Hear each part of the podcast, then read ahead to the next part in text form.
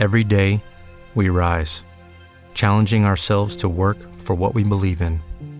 At U.S. Border Patrol, protecting our borders is more than a job, it's a calling. Agents answer the call, working together to keep our country and communities safe. If you're ready for a new mission, join U.S. Border Patrol and go beyond. Learn more at cbp.gov/careers.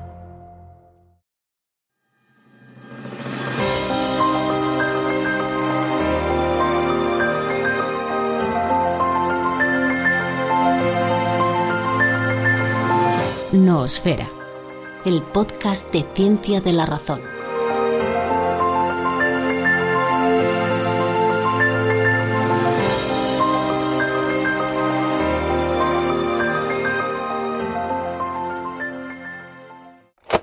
¿Cómo se pone?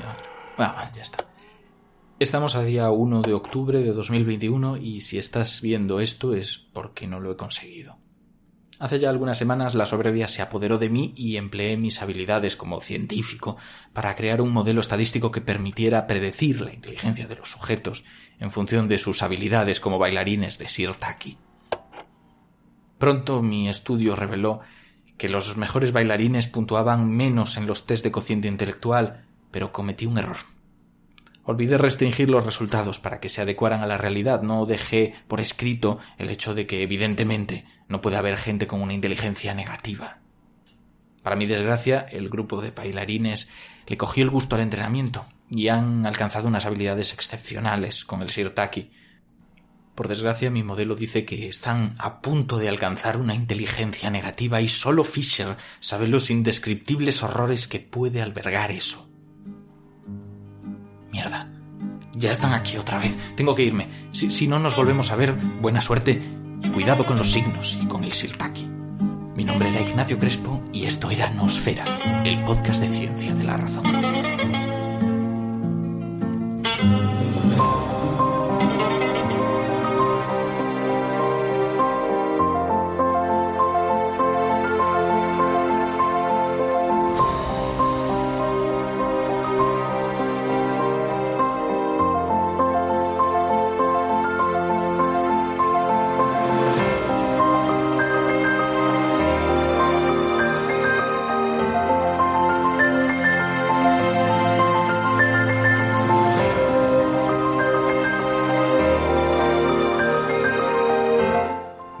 Episodio y además un episodio especial, como están siendo estos últimos, pero en este caso por un motivo diferente. Vamos a hablar de ciencia, como siempre, pero es que además tenemos a alguien que no solamente es experto en su disciplina científica, sino que es experto en comunicarlo. Y si no sabéis por dónde van los tiros, en cuanto lo presente, lo vais a entender. Tenemos con nosotros a Santi García Cremades. Santi es matemático y divulgador científico freelance que trabaja como colaborador en Radio Televisión Española y A3 Media.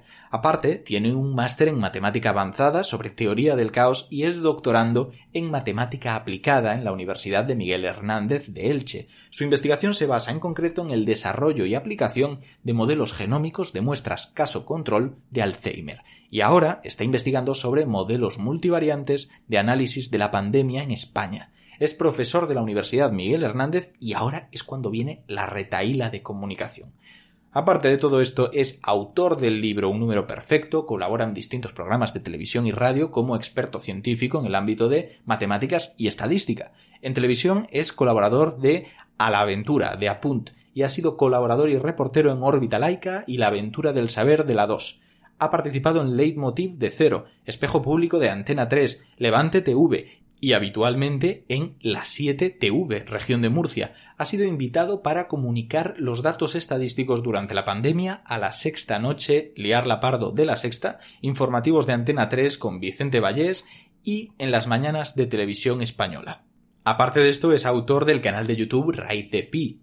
En radio presenta el programa Raíz de 5, en Radio 5 Radio Nacional, que además ya tiene cinco temporadas a las espaldas y es colaborador de más de uno con Carlos Alsina de Onda Cero y de Gente Despierta con Alfredo Menéndez de Radio Nacional. Y ha colaborado en tres temporadas de las mañanas de Radio Nacional desde 2015 a 2018.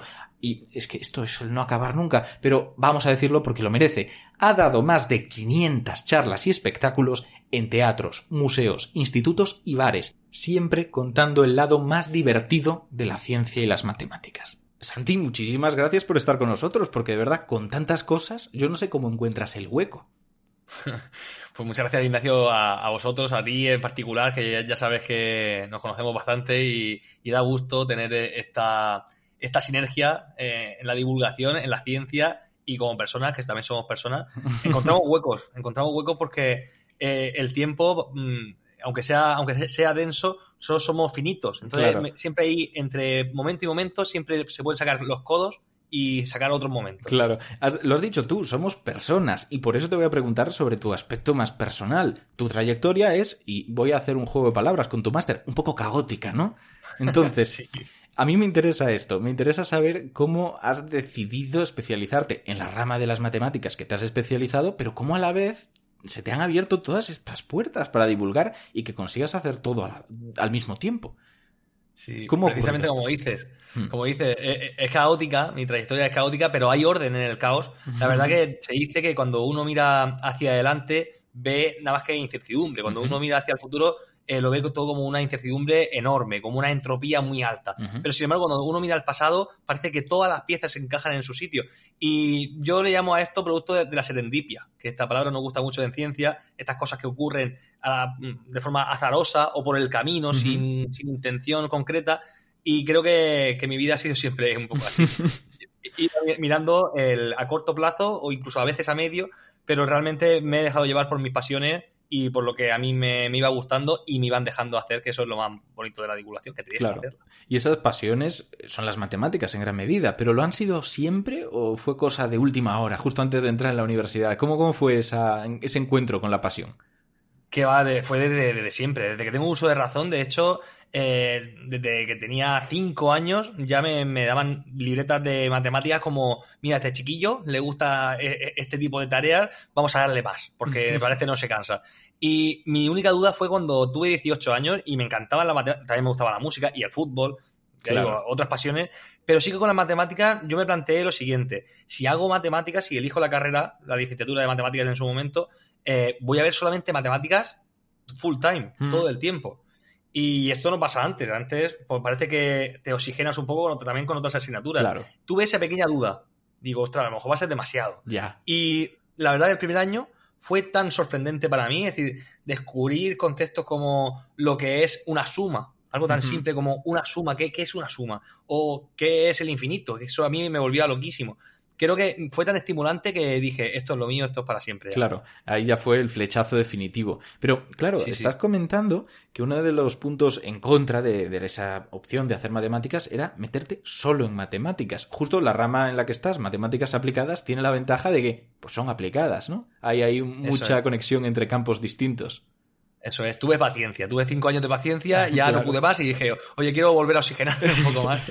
Sí, a, mí me gusta, yo soy un, soy un, teórico en realidad, es decir, a mí me gusta la matemática teórica, pero sí que es verdad que, me faltaba a veces esa versión cotidiana, esa mm. conexión con la, con la vida real y con la matemática aplicada hay tantas mm, herramientas y tantas áreas diferentes que se pueden mezclar que yo creo más por indecisión que por pasión, fue por indecisión. no sé qué elegir, si álgebra, si análisis, si geometría, y matemática aplicada era como todo junto claro. al, mismo saco. La, gran solución. Pues voy a hacerte una última pregunta de esta parte para conocerte un poco más y es que a mí me llama la atención cuando la gente me dice, no, yo tengo esta pasión desde siempre, como es tu caso, porque la percepción que tenemos de muchas disciplinas cuando tenemos 5, 6, incluso 12 años es muy distinta cuando luego las estudiamos y matemáticas, que yo entiendo que cuando te daban esas libretas lo que hacías era sumas y restas, no se parece en nada a la carrera y en cambio la pasión la has mantenido. ¿Cómo has vivido esa evolución? Qué buena pregunta. Eso me encanta porque siempre en el instituto se enseña una matemática muy metódica, muy como, como una herramienta. Es decir, de hecho, hay profesores que incluso castigan el, establecer un patrón diferente al que el profesor enseña. Yo solo he vivido. Sí, sí. Sí, yo también. Yo también lo he sufrido eso. he tenido algún profesor que me ponía un cero y digo, pero, pero si lo he hecho bien. dice, ya, pero que no te he enseñado a hacerlo así. Y yo, pero, pero vamos a ver, esto a mí no me cuadra. No, no consiste en sacar soluciones a, problemas. Claro. Y encima, cuanto más creativo mejor. Claro. Pues yo siempre he tenido ese, perfil. Y, creo que ahí también coincidimos, que yo también sé que eres un apasionado por las matemáticas. Hombre, hasta donde eh, puedo. Mm. Sí, sí, pero te acerca bastante y, creo que muy bien. Y, yo siempre tengo el perfil ese creativo, que yo veo las matemáticas como, una, como unas artes liberales de que hacían los griegos, ¿no? Pues eh, para mí es una forma artística, de expresión artística, y cuanto más creativo es la obra, pues más interesante. Y precisamente en la carrera rompía mucho con ese método cerrado del instituto y descubrí que, que precisamente era enfrentarse a un folio en blanco, como, uno, como un pintor. Claro. Y a mí eso me, gustaba mucho. Y creo que eso la gente no lo percibe porque no se enseña de esa manera del todo. Se está acercando cada vez más la docencia a, esa, ese perfil, pero creo que todavía hay mucho por hacer ahí. Pues vamos a seguir acercándonos, no desde la docencia, pero sí desde la divulgación. Lo que pasa es que para acercarnos vamos a alejarnos primero un poquito. Vamos a ponernos en anuncios y enseguida volvemos. When you drive a vehicle so reliable it's backed by a 10-year, 100,000-mile limited warranty, you stop thinking about what you can't do and start doing what you never thought possible. Visit your local Kia dealer today to see what you're capable of in a vehicle that inspires confidence around every corner. Kia, movement that inspires. Call 800 333 4KIA for details. Always drive safely. Limited inventory available. Warranties include 10 year 100,000 mile powertrain and 5 year 60,000 mile basic. Warranties are limited. See retailer for details. Lucky Land Casino asking people what's the weirdest place you've gotten lucky? Lucky? In line at the deli, I guess? Aha, in my dentist's office.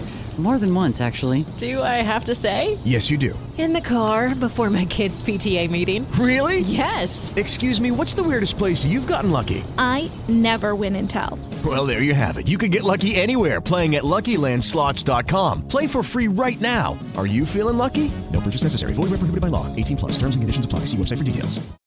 Hemos vuelto y antes de hacerte preguntas comprometidas vamos a empezar con lo sencillo, ¿vale? Lo, lo más rudimentario. Matemáticas aplicadas, es verdad, es bastante amplio, pero en concreto tú has tirado por una rama que es muy estadística, y por eso yo te voy a preguntar aquí una de las cosas que nos dejan nuestros oyentes, porque aprovecho para recordarlo.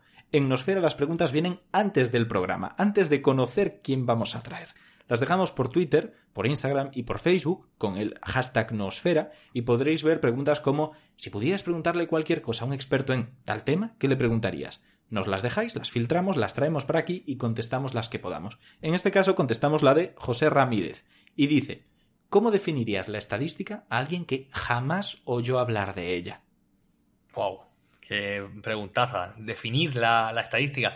Yo no soy estadístico, eso es verdad, y hay muchos estadísticos que a lo mejor dicen, oye, que somos gente también que hacemos teoría estadística, y es verdad que hay una teoría estadística, pero la estadística para definirla así sencilla, de forma muy sencilla, yo diría que es la ciencia del error o de la incertidumbre. Te digo que, parece algo como malo, como en plan, pero si, es error, ¿cómo va a ser ciencia? Pero precisamente hay mucho interés en estudiar cómo se comporta el error de las medidas de las cosas.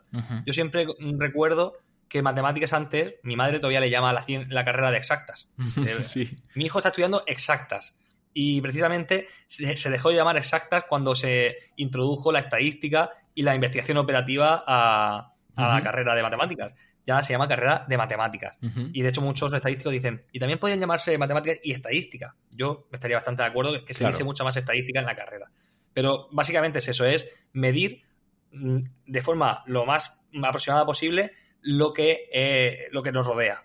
Claro. Y hay que medirlo a través de las matemáticas, que es algo teórico, y cuando te acercas a lo aplicado, a lo práctico, siempre hay errores. Por eso digo que es la ciencia, la ciencia del error. Claro, cuanto más complejo es un sistema, una disciplina, más fácil es que te olvides de medir algo, que una medición no sea precisa. Todo eso va acumulando errores y tienes que tenerlos en cuenta, ¿no? Para saber hasta qué punto lo que dices tiene valor.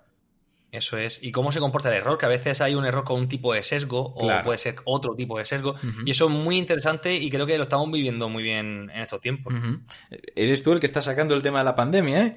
Con lo de estos tiempos. Claro, claro, no, es que yo recuerdo haber estado hablando contigo, ¿cómo te presentamos? Y dices, bueno, estoy con la pandemia. Y dice, eh, ¿cómo, dijiste? La pandemia de, de, mierda o algo así. De, las narices. Eso, de las narices. En fin, quiero decir que eh, ya lo hemos comentado aquí en otros programas, los divulgadores estamos un poco saturados respecto a lo de hablar del virus, pero bueno, seguimos hablando porque es necesario. Entonces, te haré alguna pregunta sobre la pandemia, pero tampoco demasiadas. Nos han dejado aquí algunas. Antes de eso, sí que te voy a preguntar. Tú en concreto, que has trabajado con temas de Alzheimer, ahora con temas de la pandemia, has tenido una aproximación bastante cercana a las ciencias sucias, por decirlo así, ¿no? A la biología. Y eso nos lleva a la pregunta de Jessica Gil Sena, que dice, ¿qué es más importante en tu campo concreto? ¿Las matemáticas o la biología? Es decir, ¿sois matemáticos con conocimientos de biología o biólogos con conocimientos de matemáticas? Sé que en tu caso, ya anticipándome, pues eres matemático, pero como respuesta así en general. Sí, yo de biología sé poquísimo, por no decir casi nada. De, genética sé mm, poco. No voy a decir nada porque algo sí que, algún paper me ha caído y me lo he tenido que tragar, así con, con patatas. Pero mm, yo sobre todo soy matemático. Se puede acercar, mi perfil se puede acercar a un bioinformático. O sea que al final lo que me acerco más es a la parte computacional que a la parte biológica. Yo de biología, como digo, mm, me da igual lo que me, lo que me aporten. Yo tengo una tabla de datos en mi caso tengo eh, ceros, unos y doses, que son los tipos de, genoma que vamos a encontrar. Vamos a encontrar un, A grande, A pequeño o un AB, en nuestro caso. Es el caso que estamos estudiando. Entonces, nos da igual que sea eh, ceros, unos y doses, A, A pequeña, B, nos da igual la codificación. Al final, tenemos que encontrar el patrón, digamos, el modelo que responde a alguna respuesta. En este caso, buscamos un fenotipo, una respuesta a una expresión del genoma. Claro, porque nosotros tenemos nuestro genoma que en parte codifica cómo acaba desarrollándose nuestro cuerpo, en parte porque el ambiente también afecta, y entonces ambiente y genoma acaban dando lugar a el aspecto que tiene tu cuerpo, tus órganos, el fenotipo que es lo que decías. Pero me parece una respuesta muy buena, porque aquí ya lo hemos hablado más veces. En Nosfera tenemos cierta debilidad por la integración de matemáticas con otras disciplinas, y eso significa hablar de modelos, modelos de lo que sea, pero modelos. Y eso implica que encontramos, por ejemplo, ramas de la neurociencia donde hay matemáticos y físicos, ramas de la biología molecular donde pasa exactamente lo mismo, y no sé cuál es tu percepción, pero yo lo he comentado así otras veces, me da la sensación de que en estos casos es más importante saber abstraerse y conocer un montón de herramientas distintas para elegir cuál. Pero la parte del conocimiento teórico de lo que estás estudiando en concreto, o sea, qué significa ese gen, qué significa ese otro, eso es como está como más acotado, es más fácil abordarlo que conocer todo el gran grupo de herramientas matemáticas que tienes a tu disposición para enfrentarlo, ¿no? Sí, totalmente. Eh, la parte teórica, como dices, a veces es, una pequeña parte o a veces puede ser una parte muy densa a, llegar a, ser experto, pero sobre todo tener una visión global de un problema es lo que te hace a veces tener esa idea creativa, que es lo que te hace conectar la solución del problema con un área ya trabajada a lo mejor hace 100 años que no, no habías llegado a ella. A mí me parece muy interesante eso, cuanto más se sabe, a veces se, se, tiene también más herramientas para, crear algo nuevo y muy bonito eso. Claro. Hay aquí ya preguntas que empiezan a tocar el tema de la pandemia, pero que podemos contestar incluso de forma general. Nos dice aquí Tomás Alzate que, vale, que todo esto que estamos contando está muy bien, pero vamos a ir al meollo. ¿Cómo un modelo matemático puede predecir la evolución de temas tan variantes como una pandemia o la elección de un presidente? Porque estamos poniendo aquí ejemplos, pero ¿qué tienen en común estas cosas? ¿Por qué es matematizable? Tan variantes, eso me gusta mucho también. De, claro. Son medidas que, cambian mucho. Por ejemplo, mm. yo insisto que los modelos matemáticos no pueden predecir cambios de tendencia bruscas. Es decir, eh, estamos en un entorno, podemos hablar del caos aquí, eh, podemos hablar del movimiento de población. Tú no puedes predecir a qué segundo llegas al trabajo. No puedes, por mucho que, estudien modelos, por mucho que, trabajes y, apliques inteligencia artificial, eh, la precisión es muy baja porque depende de unas condiciones que se consideran caóticas. Porque puedes coger un semáforo en rojo, un, una cabra aparece por el pueblo de repente, madre mía, una cabra, no, esperaba yo una cabra. Por cualquier cosa, cualquier factor, sorpresa, eh, te rompe ese modelo. Entonces, sí que son temas muy variantes, pero ya he dicho, mm, para predecir cambios de tendencia. Claro. Para mantener tendencias, es decir, para, digamos, extender lo que está pasando, es muy fácil. La elección de un presidente suele ser algo muy extensible. De hecho, siempre hay encuestas cada dos por tres y se mantiene, ese, esa encuesta suele ser bastante mm, estable. Se puede establecer un patrón muy fácilmente. Y en la pandemia también, yo siempre he intentado utilizar los modelos de forma muy prudente cuando había un momento estable en la pandemia. Y creo que son muy útiles para establecer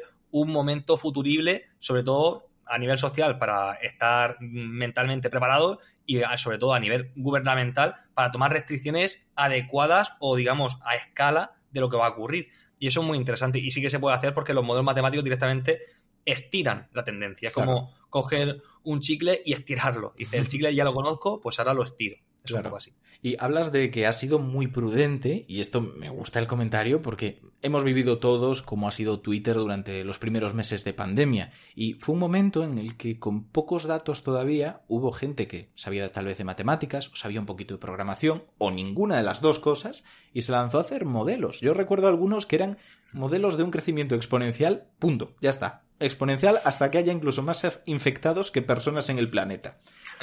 Claro, yo no sé cómo viviste esto desde dentro, eh, la explosión de distintos modelos tal vez mal planteados y, tan populares.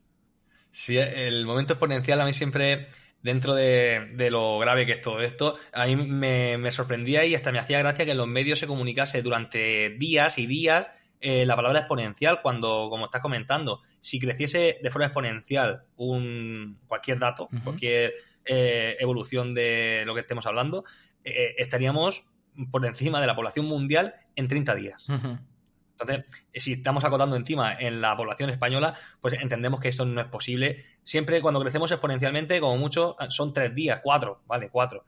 Pero también hay que comunicar claramente las funciones matemáticas en las que nos enfrentamos y si es lineal, si estamos en una parábola, yo qué sé, algo incluso desde lo más sencillo. Y como dices, ha habido gente que se ha venido muy arriba con los modelos matemáticos incluso se han animado a predecir olas siguientes. La segunda ola será en julio, la siguiente. Y algunos han acertado, pero han acertado por puro azar. Eso la matemática no lo pueden predecir. Eso y la estadística tampoco. Es decir, aunque sea la incertidumbre máxima, no se puede eh, predecir porque depende al final de cómo se mueva la población. Claro, es que es eso. Intuir. Podríamos decir, bueno, es que en julio es verdad que puede haber mucho movimiento de veraneo, ya, pero tienes que parametrizar eso, saber cómo incorporarlo, ver las relaciones que hay entre un factor y otro, en fin, que eso no se hace en tres días y menos de forma casera. Y claro, ha habido falta de prudencia por parte de algunos modelos y falta de prudencia por algunos interpretando modelos. Esa es más o menos la pregunta que nos deja Sergio Ortega. Dice, ¿cómo crees que se interpretan los datos estadísticos sobre temas como la pandemia, vale, como de la pandemia o cualquier otra cosa? ¿eh? Dice, desde la población general o los medios generalistas. ¿Cómo crees que se ha ido interpretando esto? Pues al final, si, si, nos fijamos ahora en estos momentos, eh, todos los telediarios y los periódicos no abren con lo que va a pasar ni la tasa de variación, ni siquiera que yo creo que es muy interesante hablar de la tasa de variación, es decir, cuánto, en qué porcentaje está aumentando lo que estás comentando el periódico, y se abre simplemente con el número absoluto de lo que sea, hospitalizados, contagiados, fallecidos, UCI, se habla de un número absoluto. Es, interesante decir, vale, son mil contagiados nuevos en la región de Murcia, muy interesante. Pero sobre todo lo que es más interesante y lo que da una, un valor aproximado o lo que sobre todo te da una, una idea de hacia dónde vamos mm, es hablar de la tasa de variación y del marco mínimamente teórico que se puede establecer. Creo que no hay que ser un, un estadístico para, establecer esos conceptos en, en, un medio generalista y creo que sería muy interesante. Incluso mm, quiero también recordar las tablas que había, los gráficos en, escala logarítmica. Hmm. Esto, el instituto nos agobiaba muchísimo los logaritmos, pues la escala logarítmica está muy presente en estos momentos para comparar precisamente con la exponencial. Si fuese una exponencial, en la escala logarítmica, que el logaritmo es lo contrario, la, la función inversa de la exponencial, debería ser una línea recta, una diagonal. Si fuese una diagonal, sería una exponencial, un crecimiento exponencial. Y siempre lo ponían y creo que no se entendía del todo o no se hacía una didáctica mínima de qué estaba pasando con esa escala logarítmica. Claro. Eso yo creo que son, digamos, datos interesantes a, mejorar en la siguiente. Espero que no sea ola en, la siguiente, en el siguiente estudio. Me parece muy curioso porque en realidad lo que estamos diciendo es que echamos en falta datos más estadísticos, más técnicos, pero bien explicados. Y lo que están transmitiendo son las formas de cuantificar más intuitivas que tenemos, que es en términos absolutos. Es decir, pues son uno, dos o tres, igual que son uno o dos, tres panes los que pido en el súper. El problema es que, claro, las matemáticas nos ofrecen formas más óptimas o más completas de entender estas cosas pero me da la sensación de que le tenemos cierta alergia, ¿no? Me viene a la cabeza esa anécdota del pollo que comentábamos en la intro, de si tú te comes dos pollos y yo no me como ninguno, la estadística dice que de media hemos comido un pollo. La gente no entiende que es de media en ese caso, porque ahí no hay mentiras que valgan. Simplemente es que, mm, vale, pues de media no significa que todos comamos un pollo y punto. Y en este caso lo mismo, ¿no? Da la sensación de que al ponerlo en eh, pues la variación o en porcentajes o en logarítmica, la gente se asusta y cree que eso ya es manipulación. Eso es, y justamente con ese ejemplo que acabas de decir de, los dos pollos y, los cero pollos de la, otra, de la otra persona, si el promedio no te da información, porque decir que cada uno se ha comido un pollo en promedio no te da una información, digamos, relevante. Pero si hablas de la desviación típica o de la varianza, pues sí, porque ya ves que, hay mucha distancia entre las dos personas. Y eso, eso es muy importante. Entonces, hay conceptos, yo creo que se está haciendo muy bien una, aportación muy grande en periodismo de datos. Y hay grandes periodistas de datos ahora. Pero es algo nuevo. Está muy poco tiempo con nosotros. Creo que se puede mejorar mucho todavía el estudio de datos en, en los medios. Pues ahora que dices que hay que abordarlo más en los medios, voy a aprovechar otra pregunta de Sergio Flor, que ya está orientada ¿Qué hacemos nosotros si queremos entonces entender estas ciencias de datos para aplicarlas o para lo que sea? Nos dice, ¿qué ramas de las matemáticas involucran la elaboración de modelos? Y luego añade, ¿y cuál sería el orden lógico para abordarlas? Uf, eso es difícil. Esta, esta es larga, ¿no? Claro, porque es el orden lógico para intentar entender los modelos matemáticos. A ver, yo empezaría por lo teórico siempre. Es decir, creo que la ciencia básica eh, es, digamos, lo que los pilares fundamentales. Claro. Sí, es básica. Y desde ahí construyes ya eh, tu templo y tu conocimiento y todo lo que quieras. Creo que es muy importante conocer, en este caso, si hablamos de números y en este caso de ecuaciones, pues hablar mínimamente de análisis matemático y, plantear cómo eh, evolucionan las cosas que nos rodean. Por ejemplo, podemos hablar de la naturaleza, podemos hablar de, incluso los griegos ya estudiaban este tipo de cosas, por el número áureo, hablar de las funciones básicas que hemos estudiado siempre, la lineal, la, la polinomial, las no polinomiales ese tipo de cosas se pueden estudiar así a través del análisis matemático, del cálculo. Y después ya te metes en la estadística. Y la aplicación del cálculo en la estadística es ese, compendio de, ideas que se hacen modelos matemáticos al final. Esto, los Bernoulli, la familia Bernoulli, que eran expertos en probabilidad, pues les encantaba este tipo de cosas. Sabían de cálculo y sabían de probabilidad en, su caso y intentaron darle forma a esa probabilidad, a ese lanzamiento de dados. intentaban dar una estructura y eso muy es una forma, digamos, de acercarse a los modelos. Claro. Y yo entiendo que después de esta defensa de la estadística que se ha hecho, de su importancia, no solamente para crear, sino también para interpretar, echamos en falta, tal vez, te pregunto, así lo dices, más formación en estadística en los institutos y en los colegios. Bueno, totalmente. La estadística siempre se ha visto muy eh, maltratada eh, porque no había tiempo a darla. Siempre como hmm. se da en el último, en la última parte del curso y parece que como no da tiempo, venga, pues se enseña rápido, enseñamos la media, la mediana y venga corriendo al siguiente curso. Y siempre ha sido un poco maltratada en el instituto. Yo creo que es muy interesante, ahora que se está hablando mucho de matemática manipulativa, eso los profesores están intentando trabajar ese concepto, digamos, matemáticas que se toquen, que sientan, el alumno sienta que es verdad que ese eslogan fallido, que yo digo que es un eslogan fallido, de las matemáticas están en todas partes, pues que sea una realidad que lo sientan de verdad. Y la estadística que esté presente desde el principio del curso, que está, en todo. Es que eso de las matemáticas están en todas partes, ese eslogan fallido desde Galileo, ¿eh? sin exagerar. Ya él lo intentó, no le fue demasiado bien el asunto, pero me parece interesante. mejor. Claro. Su frase mejor. Claro. Que el universo estaba hecho por números, ¿no? Decía. Sí, sí, exacto. Bueno, y al final es una idea platónica, pero, pero sí, que, que lleva un poco la misma idea. Si el universo está hecho por números, pues oye, estarán en todas partes. Es verdad que al decirlo sin la implicación del universo, pues no afirmas que sean la realidad última, sino que, oye, pues todo es matematizable porque todo es material. Y eso es interesante. Eh, estoy totalmente de acuerdo con lo que dices. Yo he hecho en falta formación en estadística desde la formación que he tenido yo científica. Pero también es verdad que yo vengo de una disciplina donde la estadística, aunque es fundamental, digamos que no se llevan del todo bien con ella, ¿no? Médicos y estadísticos tienen sus cosas. Te he contado el chiste, ¿no? Ese de los médicos y la estadística. Sí, sí, sí, pero malo. cuenta, Bueno, cuenta. Decía, ¿cómo, ¿cómo saber si una persona es, es un médico o no es un médico? Dices, pues le pones unas estadísticas delante y si vomita, es médico.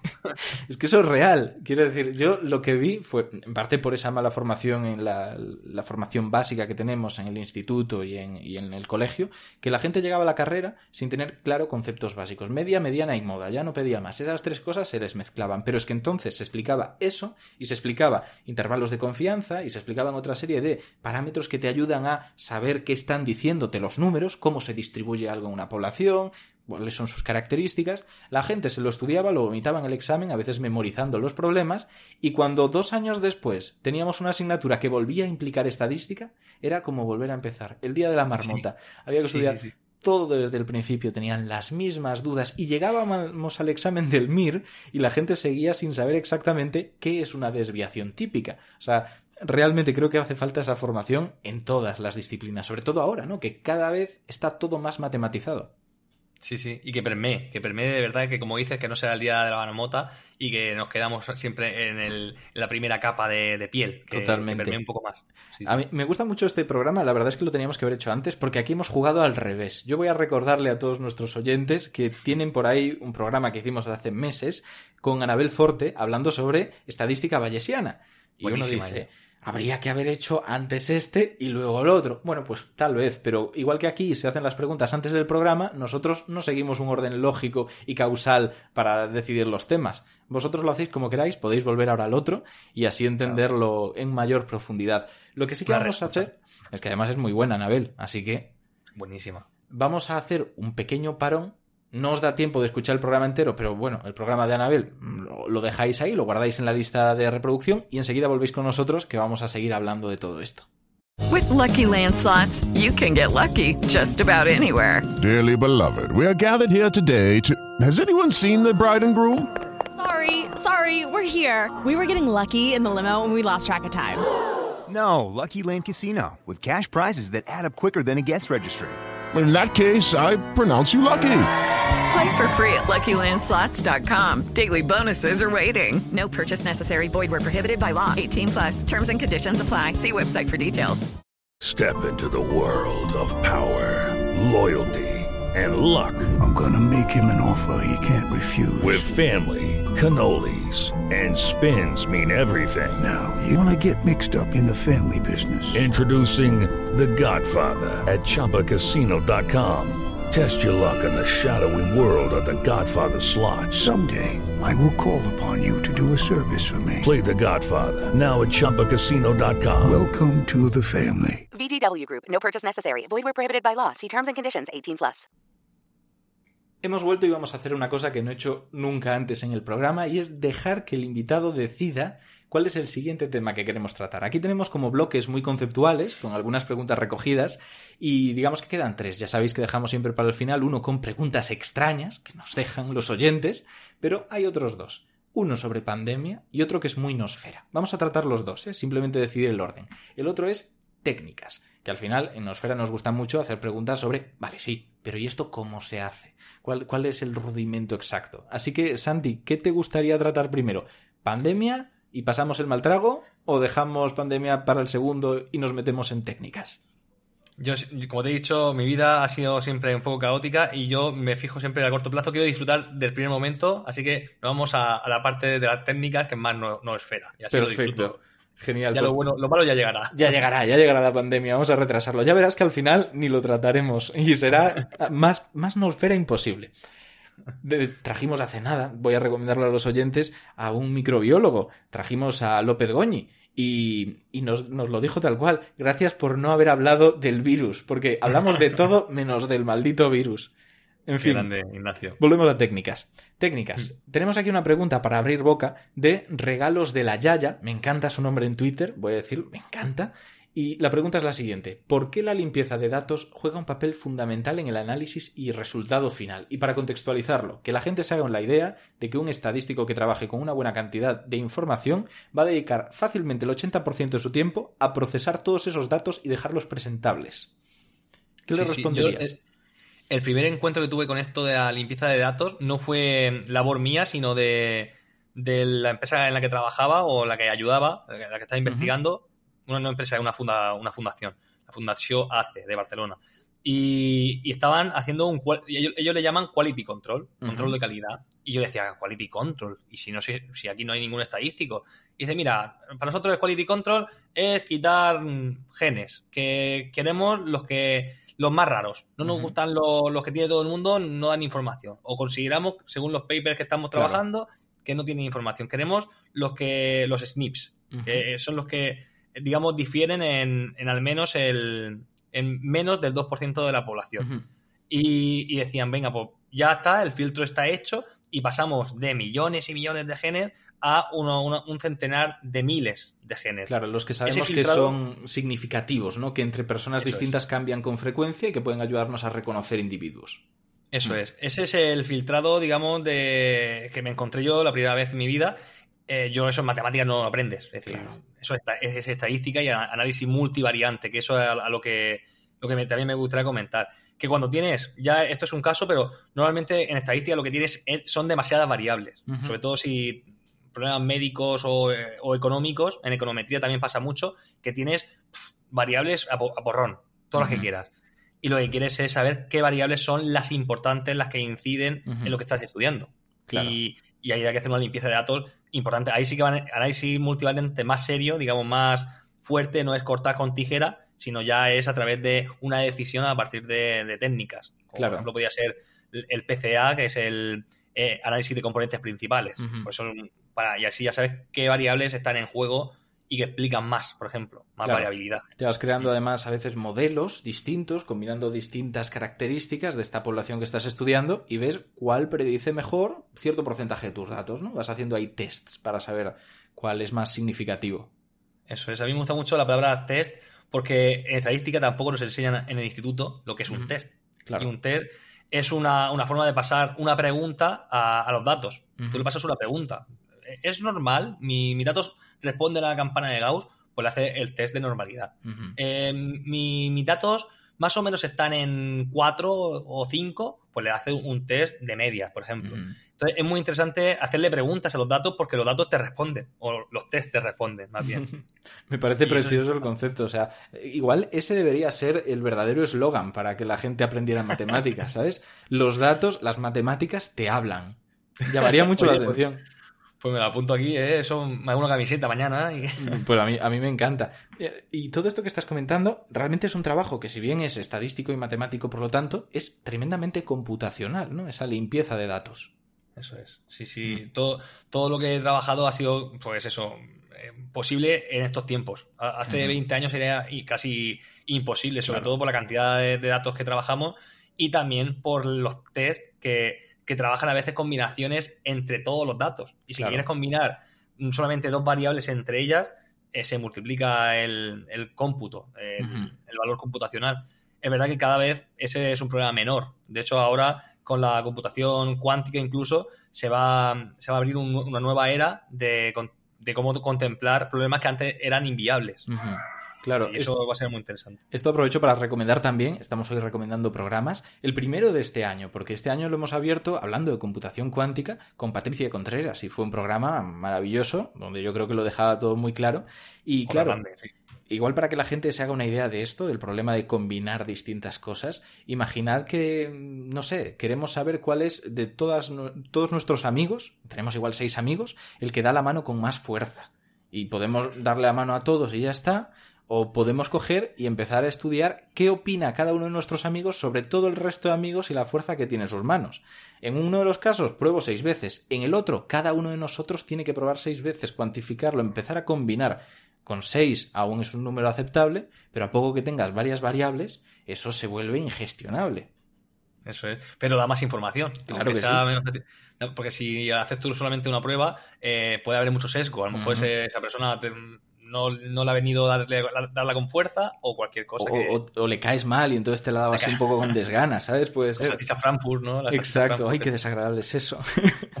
y otra cosa que a mí me llama la atención. Tú comentabas que aquí tenemos pues muchos, muchos variables sobre un grupo de estudio, un grupo que estamos ahí intentando analizar, pero claro, si hay demasiadas variables, es más fácil que encontremos por puro azar que una tiene cierta relevancia. Eso también hay que tenerlo en cuenta, ¿no? Que analizarlo, para no pasarnos de la raya. Sí, sí, eso es muy, muy delicado. Hay conceptos como redundancia o autocorrelación o, o incluso autorregresión. Hay, hay términos para intentar mm, diferenciar que esa variable sea de verdad explicativa o no explicativa o, sea puramente, como dices, azarosa. hay las correlaciones espurias que siempre nos gustan, son muy divertidas, estas correlaciones que son absurdas entre ellas son divertidas y, y puedes combinar cosas como eh, el número de gente que se ahoga en Estados Unidos y las películas de Nicolas Cage, un clásico de, estas correlaciones espurias.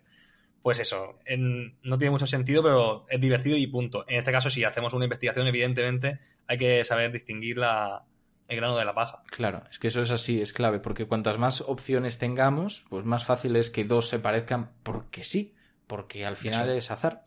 Así que toda la razón. Me ha llamado mucho la atención lo que has comentado, las correlaciones espurias, porque ahora que estamos con lo de la pandemia, no es un puente, todavía no vamos a saltar a eso, se ve mucho, ¿no? En cuanto dos cosas se parecen o parecen llevar una tendencia similar, la gente no duda en ponerles el sello de que una se debe a la otra o la otra a la una.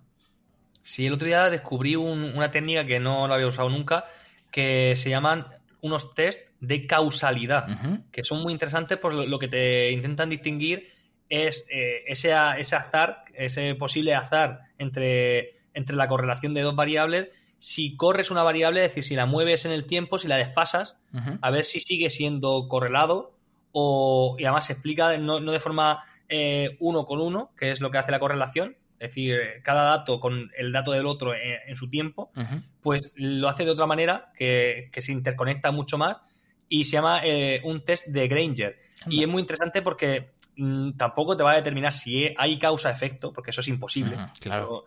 matemáticamente no se puede hacer, pero sí que te da un indicio para pensar si esa variable está bien escogida o es de verdad, como dice, claro, claro.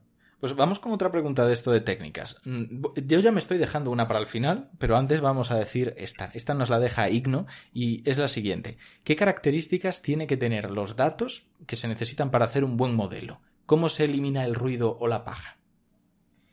Bueno, es imposible, yo siempre digo, es imposible eliminar el 100% del ruido. Es imposible. Siempre hay un ruido, siempre hay un, sesgo o siempre hay un, pequeño error. En esto, y, todavía no llega lo de la pandemia, pero en la pandemia ha sido muy claro. Parece que, los modelos que explicaban algo en torno a una, a una pandemia mundial, pues había mucha, mucha sospecha, incluso mucho negacionista, que decía, eso es imposible si los datos mienten.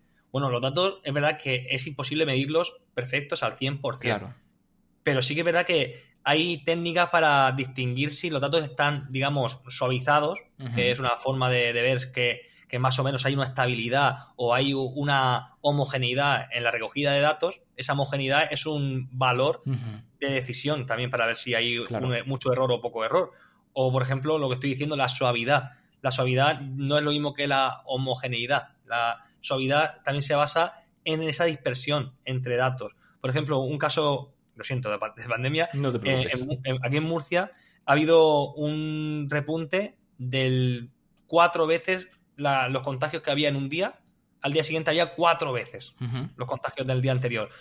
Pues evidentemente esto eh, en, esta, en estadística se detecta como un error de medición del libro. Hay ruido, exceso de ruido pero no es causa del modelo, es causa del error de medición. Claro. digamos que son muchos conceptos que al final hay que intentar entenderlo pues, de muchas maneras diferentes. Claro. Pues mira, aquí tenemos a Peter Swangan, que desde el pasado sabía que íbamos a acabar derivando en pandemia, aunque habláramos de técnicas, y nos quiere encarrilar de nuevo, ¿vale? Nos dice, ¿cómo se soluciona el problema multidimensional para los modelos genómicos? Qué interesante. Mira, eso es como está en, mi tesis, pues yo le, llevo a, mi tribunal. No serás tú, Peter Swagan, ¿no? Y vienes a hablar de tu libro aquí haciéndote preguntas. Eso es, no, no, no. ya me gustaría. Así vendo un poco mi tesis, que es el libro menos leído que vamos a tener siempre. Posiblemente, sí. sí, pues eh, a nivel de modelos genómicos, en el caso que yo estoy estudiando, son de caso control. Por tanto, yo solamente, bueno, solamente son una matriz gigante, pero solamente voy a tener un grupo de control que no sé si son enfermos o no enfermos, de momento no, es decir, eh, no sé si son casos, pero de momento son gente que no está diagnosticada como caso. Claro. Como, tú sabes más de esto. Y después otra matriz, otro grupo, que son los detectados o los diagnosticados como enfermos en este caso. Bueno, pues esa, e, esa lista yo la tengo como si fueran incluso dos filas, dos vectores gigantescos, pero dos vectores al final. Y lo que yo tengo que identificar es la probabilidad de ser caso sabiendo que tiene un cierto genotipo. Y así podría identificar si ese genotipo es significativo o no es significativo. Aquí no, no hay mucha dimensión eh, del problema. Este problema es un problema muy directo, es de probabilidades casi. Entonces, lo difícil es cuando esto lo extrapolas a grupos. En plan, yo puedo detectar si un gen es probable o no es probable que salga en la población de casos, en los enfermos diagnosticados. Pero lo difícil computacionalmente es hablar de dos genes tres genes, cuatro genes.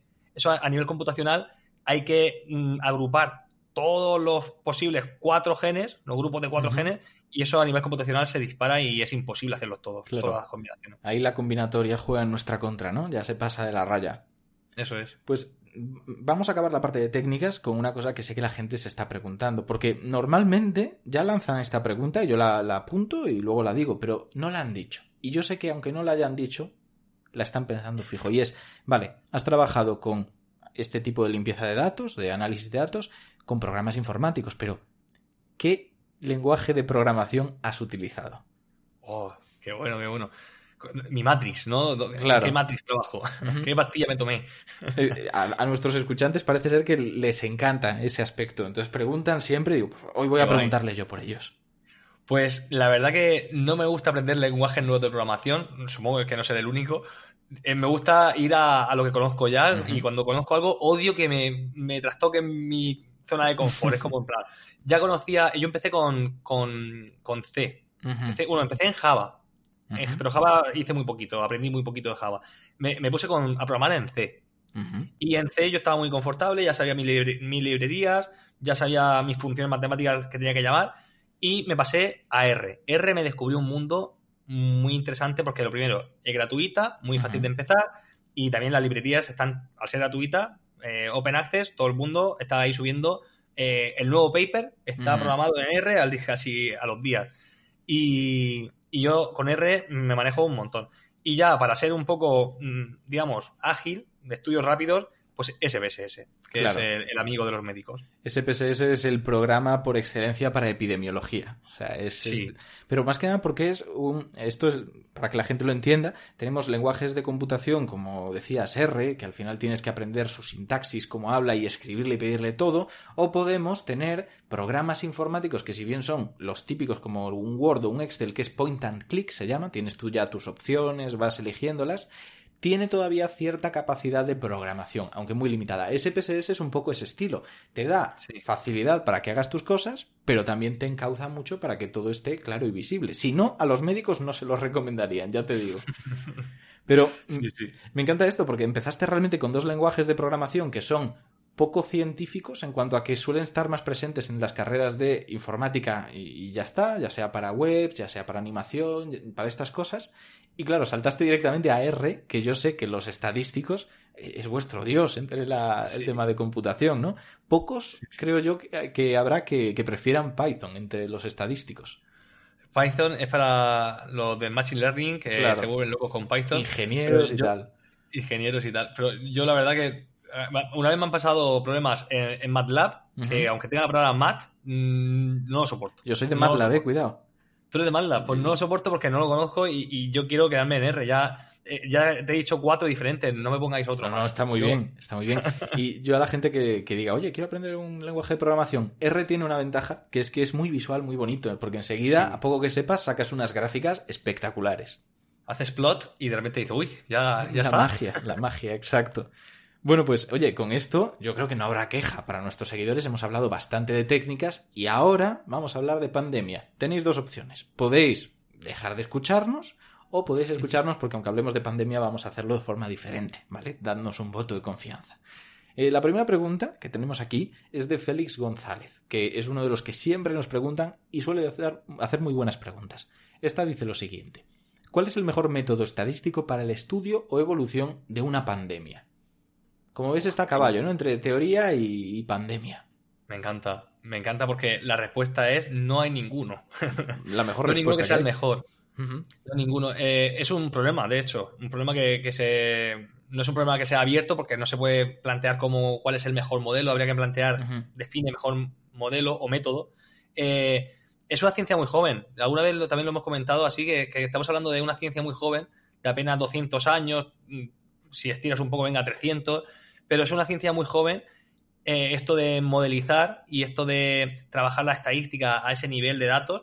Y yo creo, que es un problema de su juventud el no tener un, mejor modelo o una mejor aproximación. Hay muchas formas de acercarse. Yo, por ejemplo, eh, el modelo que siempre he publicado eh, está entre series temporales que es precisamente lo que, lo que dice la palabra series temporales, es decir, es una serie de números en el tiempo y te lo trabaja. y como estamos... Sí. Por ejemplo, esto se usa, mucho en econometría. Es decir, en la, economía se trabaja en el tiempo.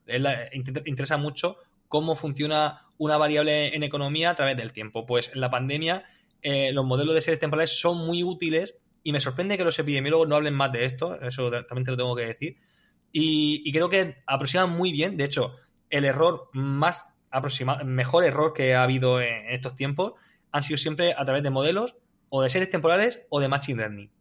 Ninguno de los dos a través de los modelos SIR que tanto se comentan en epidemiología.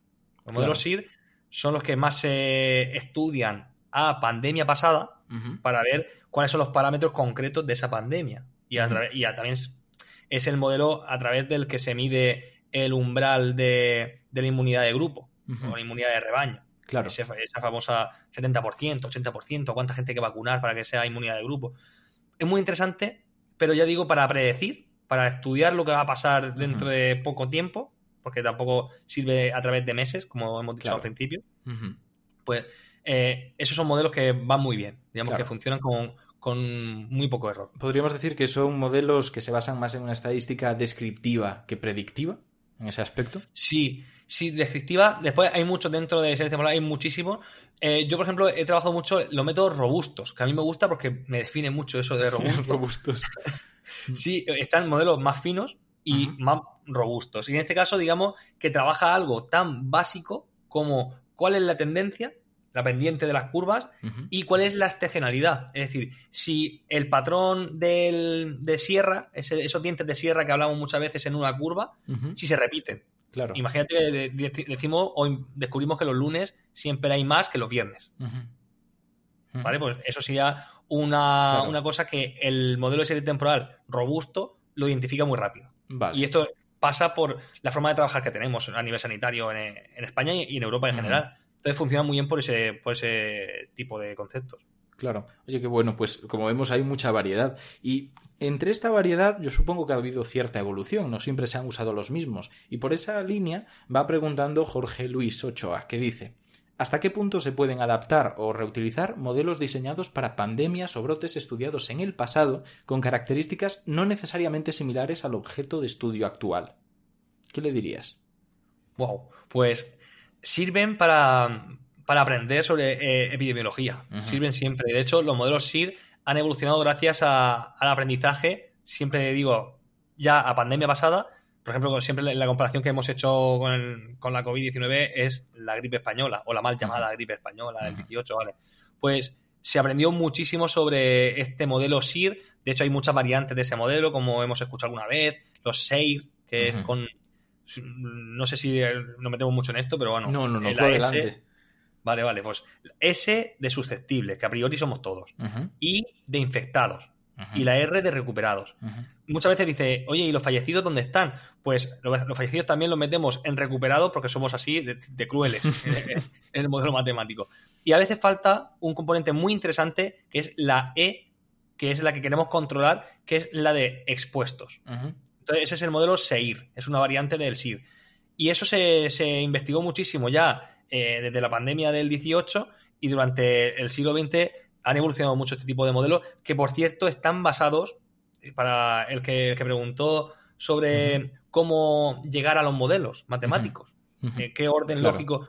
pues eso, los modelos sí parten de ecuaciones diferenciales. Es decir, parten del análisis matemático, precisamente del cálculo matemático que, decíamos antes. Eh, parten de, ecuaciones con derivadas. Y esto, gracias a, este tipo de estudio, se puede hacer una aproximación estadística. Entonces es muy interesante esa, esa mezcla de, conceptos eh, en este caso. Claro, pues, pues me parece muy buen ejemplo. Y yo tengo aquí otra pregunta, no nos la ha hecho nadie, ¿eh? esta va de mi cuenta. Comentabas antes lo importante que es saber analizar estos datos para que no saquemos las conclusiones que no toca cuando estamos hablando de algo tan serio como una pandemia. Pero hay un ejemplo que a mí me llama mucho la atención, porque tú puedes hacer las cosas perfectamente, fantásticamente en tu país, sacar unos buenos datos, y que la gente entonces empiece a compararlos entre países distintos a la ligera.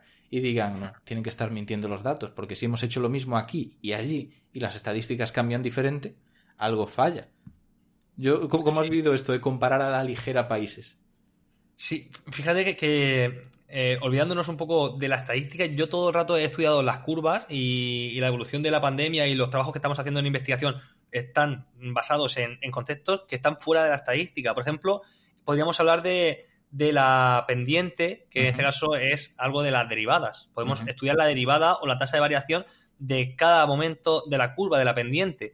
Es una información, eh, la pendiente de una curva, es una información que nada tiene que ver con el número de PCRs o, de positivos o negativos que se hagan. Simplemente es un dato que estudia la evolución dentro del sistema que estemos trabajando. A lo mejor se hacen muy pocas PCRs en un país y muchas en otro, pero se puede estudiar igualmente los valores relativos en este caso. Claro. Entonces son interesantes para comparar.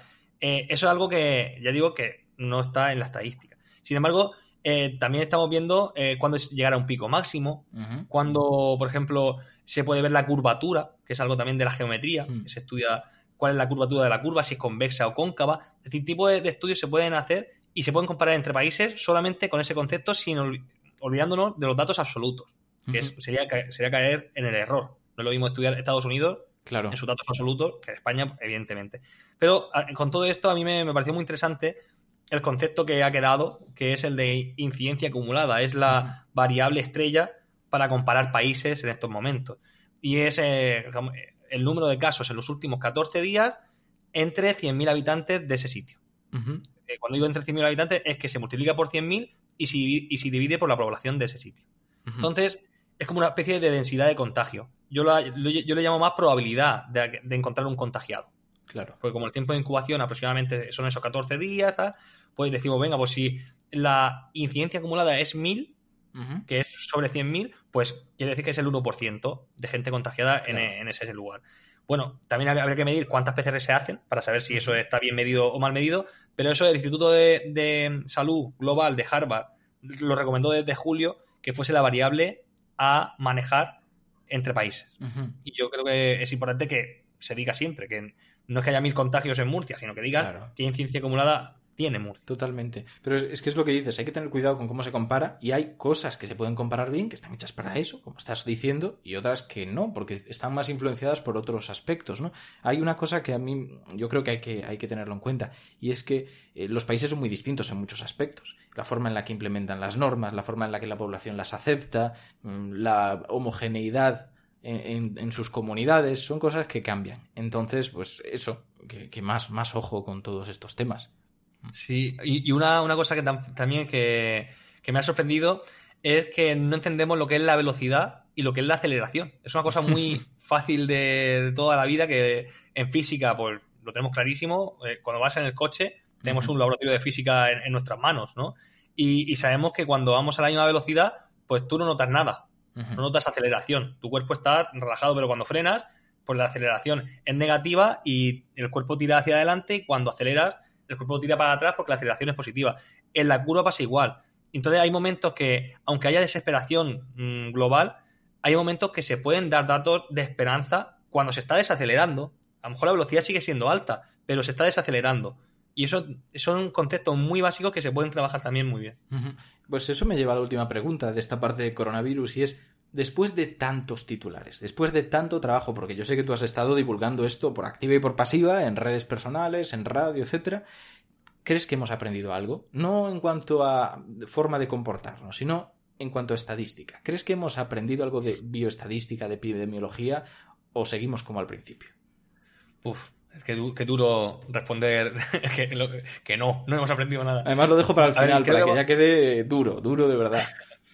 Yo creo que hemos aprendido muy poco. Eso, eso es verdad. Y, esta nueva ola que tenemos ahora es un ejemplo de que parece que aprendemos muy poco. Incluso, ya digo, los dirigentes parece que mm, no han sido capaces de prever ningún escenario ni sanitario, ni epidemiológico, ni de prevención.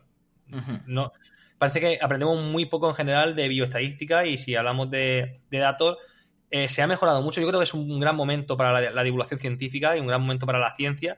Y espero, yo mi única esperanza es que, aunque creo que no hemos aprendido demasiado, creo que se ha creado un caldo de cultivo donde sí que se va a aprender mucho en un tiempo. No ahora, pero a medio plazo creo que sí. Me gusta porque ha sido realista, pero a la vez esperanzador, que no suelen ser dos cosas que vayan de la mano. Esa es mi definición de persona. Hombre, pues me parece fantástica la definición. Y pasamos ya a dos preguntas que tengo aquí para el final y que son un poco más generales. Una de ellas nos las deja Javier Rodríguez y dice lo siguiente. ¿Qué estudios inesperados, aunque solo sea en el modelo, has tenido ocasión de relacionar? ¿Qué estudios inesperados? Mira, eh, te diría alguna correlación así extraña que he encontrado, pero al final la verdad que como siempre he tenido variables sanitarias eh, para trabajar, para mí todas me resultan normales. Es decir, yo digo, oye, me, dicen aquí que, la tensión incide en, la presión arterial. Y me dicen, pues sí, claro, igual, pues yo no sabía. como ya digo, yo de biocosas no sé nada, o hmm. casi nada.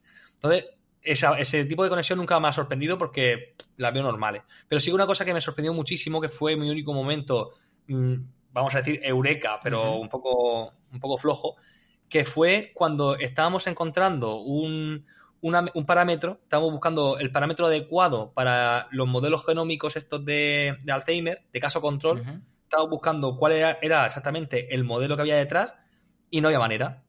Entonces me decidí de hacerlo a lo robusto, como he dicho antes, ¿no? A lo bruto.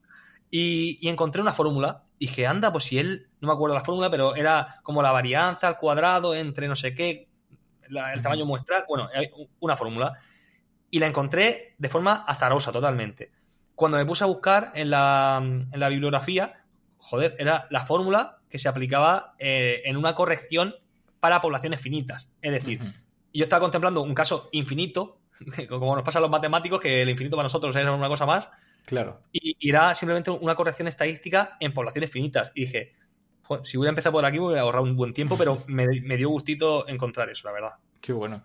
Pues me parece, me parece una buena respuesta, la verdad. Y la última ya, la última que tenemos por aquí, nos la deja Hattori Ninja y dice, también me encanta su nombre, ¿eh? igual que el de El regalo de la Yaya. Este dice, históricamente, ¿cuál ha sido el descubrimiento más sorprendente al aplicar estadística a la genómica? Wow.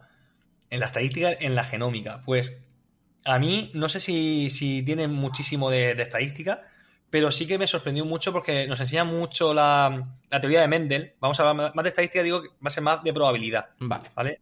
Y, me gusta mucho el equilibrio de Hardy-Weinberg, que tú lo conocerás muy bien, pero en, genómica era clave para entender cómo, cómo los, mm, los genes se, digamos, se heredan. Se heredan de una forma equilibrada.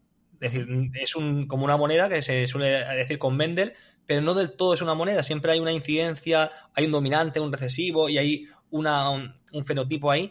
Y a mí me encantó ese, ese equilibrio. Es una ecuación de segundo grado, al final una función de segundo grado, y el equilibrio de Hardy-Weinberg se descubrió que era a, través de esa fórmula más que la de Mendel. Había, que digamos, se hizo una versión 2.0 de, de Mendel. Qué bueno. Mendel matematizado por completo, ¿no? Eso es, eso es. Pues me parece muy justo, porque la verdad es que Mendel en su momento renegaba bastante de otras disciplinas científicas, eso de, la evolución a él no le acaba de convencer, y oye, pues ha recibido su merecido, matematizándose por completo. Jarro de agua fría. Exacto. Pasamos a la última parte, eso que hemos introducido en esta segunda temporada de Nosfera, que es el Vámonos de jerga, un intento de recordarle a todos nuestros oyentes que si bien lo que hemos dicho más o menos lo han entendido hasta ahora, en realidad era un esfuerzo divulgativo y la ciencia es mucho más profunda, profunda no en cuanto a trascendente, sino en cuanto a compleja, y vamos a intentarlo recordar rápidamente. En concreto lo vas a intentar recordar tú, Santi, hablando durante 60 minutos sin filtros. Y esto significa que puedes soltar, y debes, todos los tecnicismos que quieras. El tema es tuyo, un minutillo, y como digo, si conseguimos que no entiendan nada, habremos hecho nuestro trabajo correctamente. 60 segundos, espero que sea, ¿no? Sí, sí, perdona, 60 segundos. Cuando quieras empezamos, ¿eh?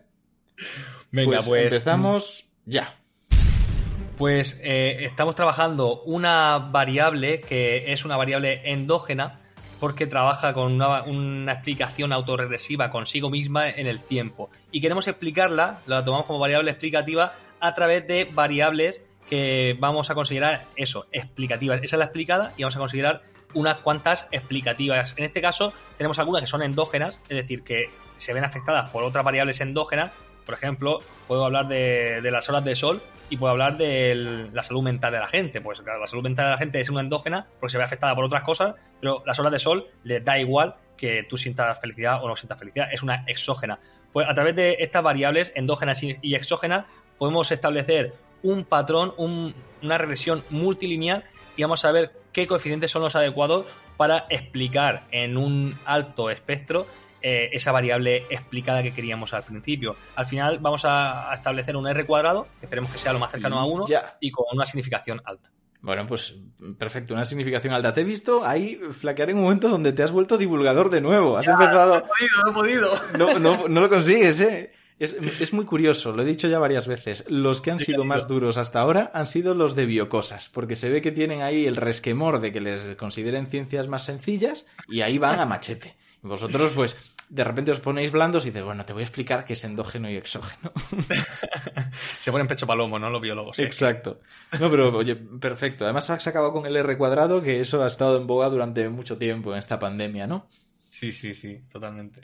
Y vamos a hablar ahora de, de lo último ya de todo. Vamos a dar paso a unos pequeños anuncios y volvemos enseguida para preguntarle a Santi pues algunas cosas personales, pero muy discretas. Discretas matemática y moralmente. Hey guys, it is Ryan. I'm not sure if you know this about me, but I'm a bit of a fun fanatic when I can. I like to work, but I like fun too. It's a thing. And now the truth is out there. I can tell you about my favorite place to have fun. Chumba Casino. They have hundreds of social casino style games to choose from with new games released each week. You can play for free anytime, anywhere and each day brings a new chance to collect daily bonuses. So join me in the fun. Sign up now at ChumbaCasino.com. No purchase necessary. BGW. Void were prohibited by law. See terms and conditions. 18 plus.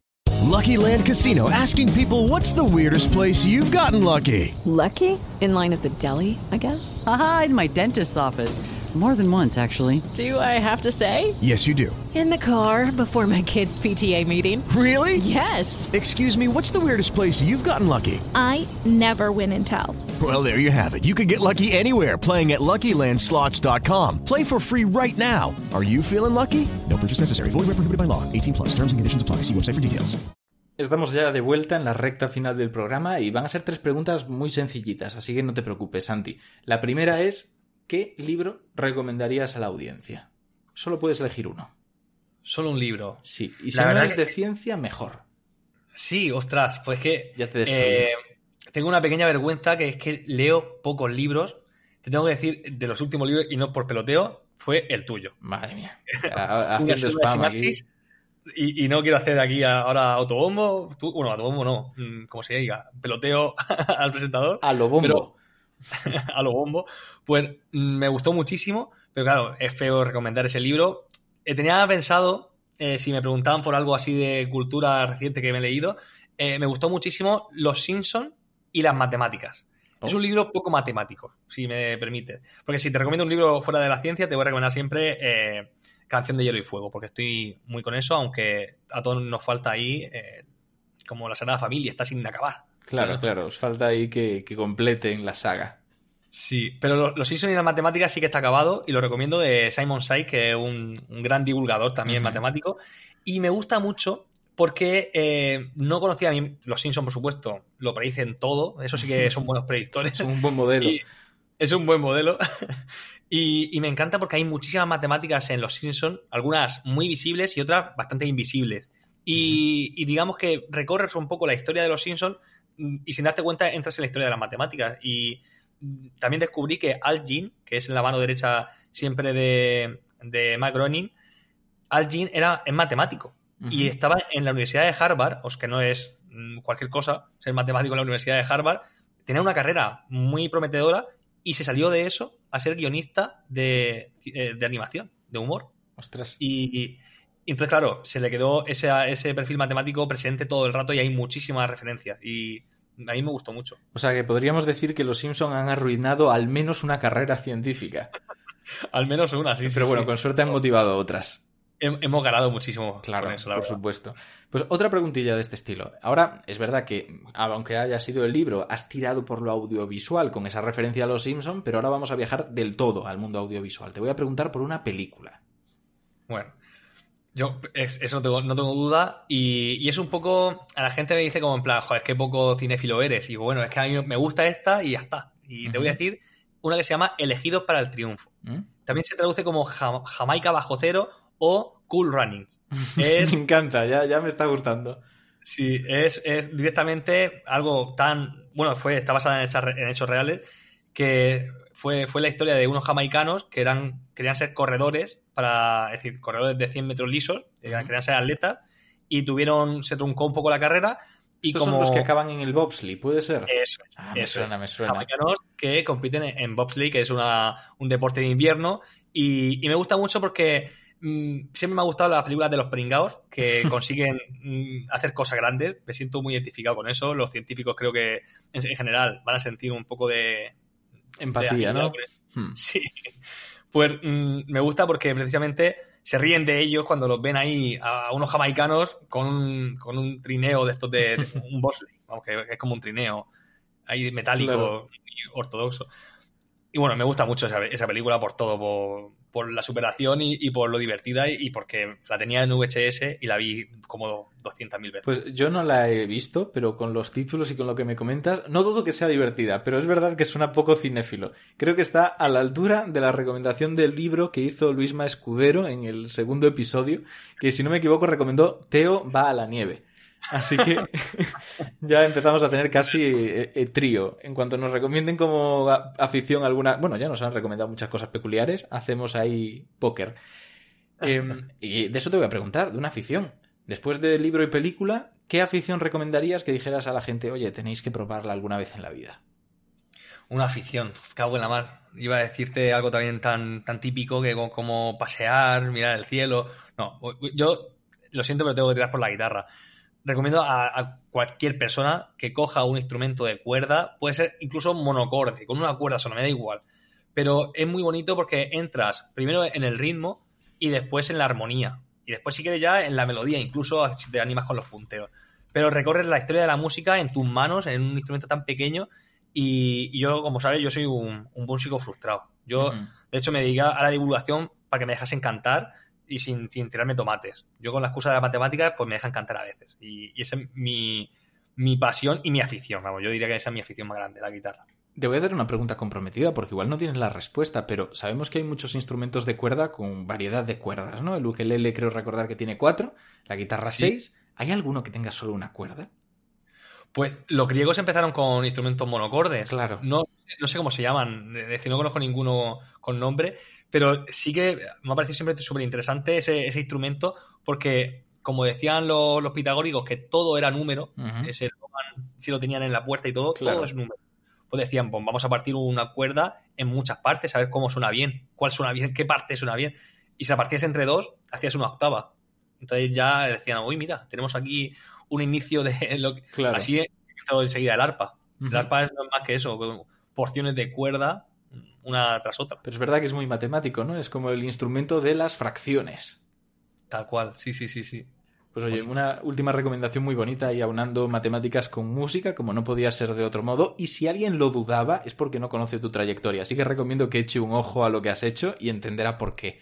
Por desgracia nos tenemos que ir despidiendo, pero lo que sí vamos a hacer es dejar claro que esto no acaba aquí. Si hay alguna pregunta que no hemos respondido, que es lo más probable porque ha habido muchas cosas que decir, nos emplazamos para, para el próximo Nosfera, por supuesto, pero mientras tanto, a las redes sociales. En las redes sociales podéis encontrar a Santi para hacerle las preguntas pertinentes que, que os apetezcan, como Santi García CC, Y bueno, pues ahí yo entiendo que te pueden preguntar lo que quieran, ¿no? Todo, las impertinentes también. Yo soy freestyle. Impertinentes también. A mí solo las pertinentes, por favor. Si tenéis alguna pregunta sobre Nosfera o sugerencias, podéis encontrarme como arroba sdstendal con H intercalada entre la D y la A. Y ahora sí, tengo que despedirte. Y ya, ya me sabe mal, ¿eh? porque la verdad es que me lo he pasado muy bien. Yo también, Ignacio, me, lo he pasado vamos, en grande y sobre todo, ya digo, en la parte de, la jerga me ha dejado aquí bien tocado. Eh, claro, es la antidivulgación, ¿eh? Fíjate lo que ya nos cuesta más no ser divulgativos que serlo. Sí, sí, no sé si me ha salido un bulto en el cuello o, se me ha quitado, pero me siento como nuevo. Bueno, pues seguiremos haciendo la parte de la jerga. Y voy a acabar con una conclusión final. Voy a decir lo importante que es que se hable de estadística. Estamos diciendo que no se trata solamente de llegar al momento en el que necesitas usarla e intuirla. No, tienes que conocerla, tienes que saber manejarte entre la gran cantidad de herramientas, interpretaciones, tests y cosas que hacen falta para hacer que, y repito a Sandy, los números te hablen porque es lo que queremos conseguir, que los datos se comuniquen con nosotros, que digan más de lo que parece a simple vista. Ahí está un poco la magia, está el motivo por el cual las estadísticas no mienten. A veces lo que pasa es que nos mentimos nosotros. Nos escuchamos en el próximo programa y un abrazo a todos.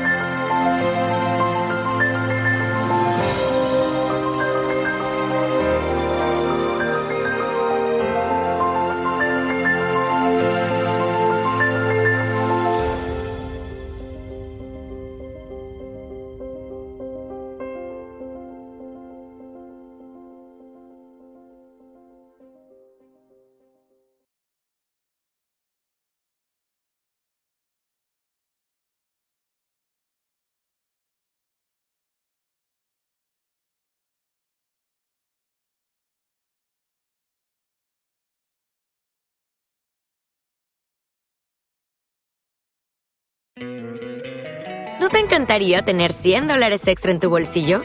Haz que un experto bilingüe de TurboTax declare tus impuestos para el 31 de marzo y obtén 100 dólares de vuelta al instante. Porque no importa cuáles hayan sido tus logros del año pasado, TurboTax hace que cuenten. Obtén 100 dólares de vuelta y tus impuestos con 100% de precisión, solo con Intuit TurboTax. Debes declarar para el 31 de marzo. Crédito solo aplicable al costo de la presentación federal con TurboTax Full Service. Oferta sujeta a cambios o cancelación en cualquier momento.